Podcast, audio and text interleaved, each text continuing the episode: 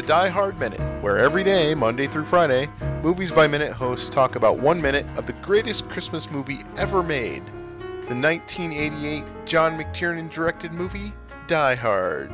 I'm Curtis Blaze of the Better Off Dead Minute and the Clue Minute podcast. And I'm Jason Hummel of the Better Off Dead Minute podcast and Mondo Confidential. Today we're talking about Minute 5, which starts with the McClane kids getting up and running to the phone and ends with Holly telling the maid to make up the spare bedroom just in case. Just in case. So we start off at 0 to 23 seconds, basically looking at family photos behind this conversation that she's having. We get music by Michael Kamen. Who also did Lethal Weapon, I believe. Yeah, he did. This guy's been busy for decades. Produced the Hudson Hawk theme. And right there, that's all you got to say. I'd like to marry him now. It's legal. But Lethal Weapon, Last Action Hero, criminally underrated soundtrack. Mr. Holland's Opus. He's the Band of Brothers guy. Monkey Dust. Holly is talking to the daughter, Lucy, Played by Taylor Fry. who was seven years old when this was made. Is she the actress that went on to play Lucy in Die Hard 4? Nope, it was uh, Mary Elizabeth Winstead in that one. We also have John McClane Jr., Played by Noah Land. and they are all featured in photos behind Holly in different combinations. We have the two kids together, two of the girl, but none of the boy, just alone. We have the kids with Holly, and we have dad, mom, and the kids together. None of the boy. Does it surprise anyone that he grew up troubled? So we see in seconds 23 through 36 that Holly is very cagey with Lucy's question about whether or not daddy is coming home with her. And yet, in uh, seconds 36 through 60, I'm catching a little bit more optimism. You know, as she says, it might be a good idea to make up the bedroom, extra bedroom, just in case. Yeah, Holly is anxious to hear from John in this scene. You can see on her face that she's kind of disappointed when she finds out that he didn't call. They, uh, have had a very rocky relationship. Definitely. At the end of this movie, spoiler alert, they do end up together. Yes. Because we know that in Die Hard 2, he is meeting her Mm-hmm. at the airport. Yeah. Another crappy Christmas for the McClanes. but then something happens. You know, maybe they didn't end up together. Now that I'm thinking about it, why would he be meeting her at the airport in two if they live together? Hmm. So there's at least a year that passes. And then in three, he still lives in New York, the events of Simon Says. So maybe Paulina's crazy sitcom scheme to get them back together was not as successful as she at first had hoped it would be. What scheme? You know, the one where secretly Paulina was plotting for months to get Holly and John back together. Oh, yeah. Okay, okay. Months ago, when Holly was given the promotion and had to move to LA, John gave her the excuse that he couldn't go with her because he had open cases that he couldn't just leave. And the couple decided that he would come out to LA in a few weeks to meet back up with them. I mean, this is the uh, this is the big missing scene that I love to talk about in every minute. Yeah. At first, the so so here's how I think it went. I think at first, probably they spoke on the phone every night, like uh, for a couple of weeks, and then it kind of came down to talking on the phone once a week, and then all of a sudden, a month went by, and they realized that they hadn't called each other or contacted each other. And this is back in the '80s, so no text, no no little nothings, no little pictures or anything. It was just full on call, paying long distance prices, by the way. Yeah.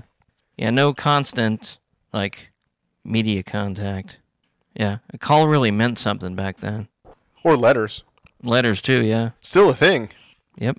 So a few weeks goes by, that turns into a few months, turns into nearly a year, and now it's almost Christmas. Probably need to go back though. So this is where Paula comes in. The second year after they were married, Holly started working her way up at the Nakatomi Corporation. She became pregnant with Lucy and then John Jr., and also she didn't have time to take care of the house or cook dinner or run the kids' places, so they hired Paulina, the maid. Paulina came from the West Coast, where she recently immigrated from Mexico and had only just learned to speak English. On the West Coast, she had recently worked for Irene and Irving Walsh in Astoria, but they were getting older. Their kids had moved out of the house. They didn't really need a maid anymore, so when the chance came up to work for the McClanes, she jumped at it. She was named Rosalina back in those days, But after she became a naturalized citizen, she changed her name to Paulina to make herself sound more American. Air quotes. Yeah, you, you can't see it, folks, but he was doing the uh, air quotes sign with his hand. She was excited. New city, New York, exciting new life. But uh, things didn't really go as planned. She she grew to love Holly and John, but when Holly moved out to the West Coast, kind of everybody agreed that if she wanted to, she could go with her, so she did. So back to the West Coast for Paulina. So Holly's busy at Nakatomi, working her way up the chain. So she's got the daily, you know, playing with the kids every day, feeding them every day, hustling them off to school, wiping their tears. So she had special insight into how broken-hearted the children were that the couple was no longer together. Whenever she got the chance, she'd call John and share with him stories and hints about how much his family missed him and how much everybody, including Mrs. McClane, still loves him. Just planting the seed. Even though it was obvious to everybody that these two were separating, Paulina held special hope in her heart that they would get back together. That these two people that she loves would get back together. But John, you know, As we know, is just too much of a cowboy. Too much of a man's man to let the pain show. uh, my theory is that had it not been for Paulina, Die Hard wouldn't have taken place. Really? Yeah, John may have just walked away from the relationship completely had it not been for Paulina secretly feeding him Hope.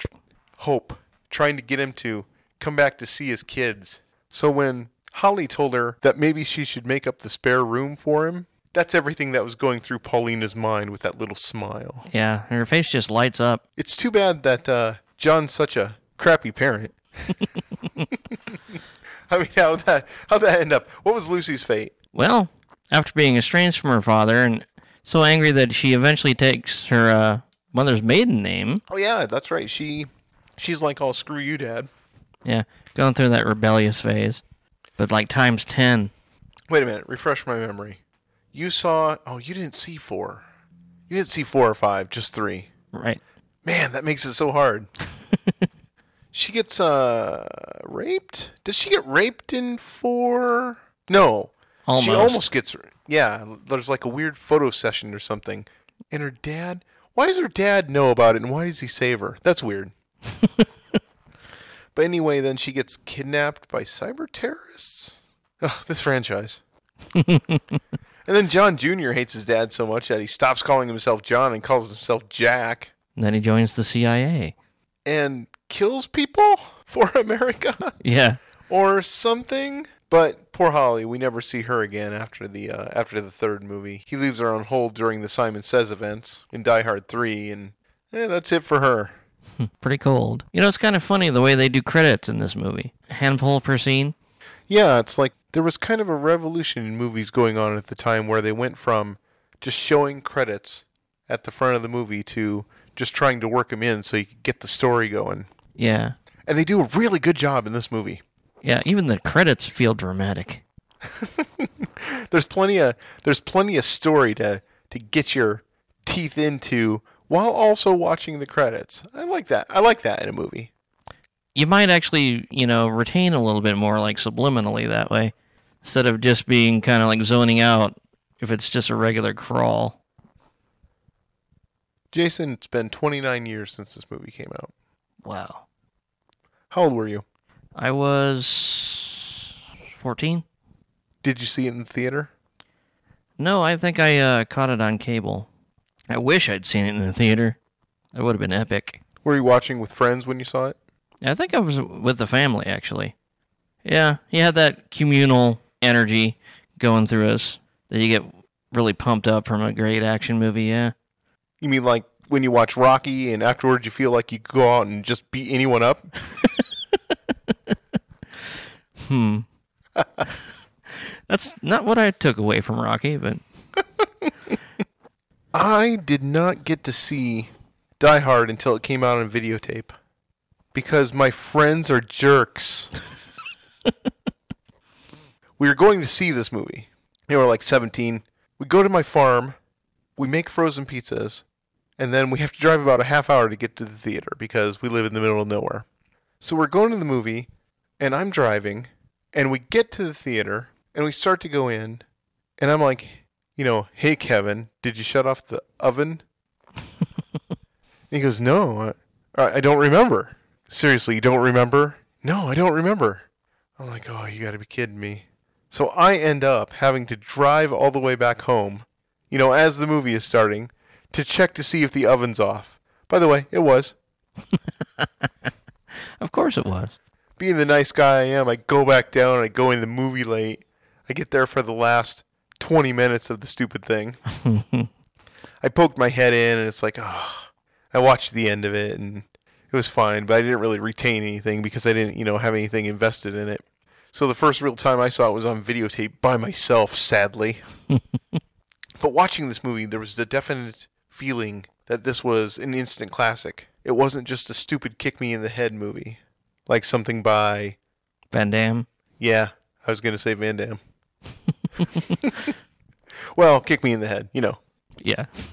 It's pretty much what he did. Hey, you got any, you got any notes for minute five, Jason? Got anything else you wanted to uh, bring to the table before we call it a week? Got a week. Wow. Tempest Fugit, no? Yes, it does. I think we covered it. Alrighty, well, uh, yeah, one last time, Jason, where can people get a hold of you at? They can find me on Twitter at JasonHummel9 or under Jason Hummel at Facebook. What about you, Curtis? Oh, I'm just at all the usual places. I'm on Facebook. Uh, you can find me at thesacnews.com. I'm all over the movies by minute thing. Just find me, click on my name, whatever. I do want to say though, I, I want to give a special shout out right now to the, the to the creators, Pete the Retailer and Alex Robinson. If it weren't for these guys, we wouldn't be doing movies by minutes. They invented the format. Thank you, thank you, thank you. They show us the way, they show in the light. It was such an honor to meet them a few weeks ago at Chicago. They are as nice in person as they seem to be in the podcast. Everybody was, man. Yeah, Yeah. really. What a great time. Yeah. It was a blast. What a great community. Yeah. Well, hey guys, don't forget to follow the Die Hard Minute on Twitter. That's at Die Hard Minute. They've also got the podcast listeners limo on Facebook, and they're at diehardminute.com. If you'd like to catch up on other Movies by Minutes podcasts, visit moviesbyminutes.com for more information. Join Nathan and Jacob for minute six when we hear Argyle say, Nice bear. Until then, I'm Jason Hummel. And I'm Curtis Blaze. Merry Christmas from Nakatomi Plaza.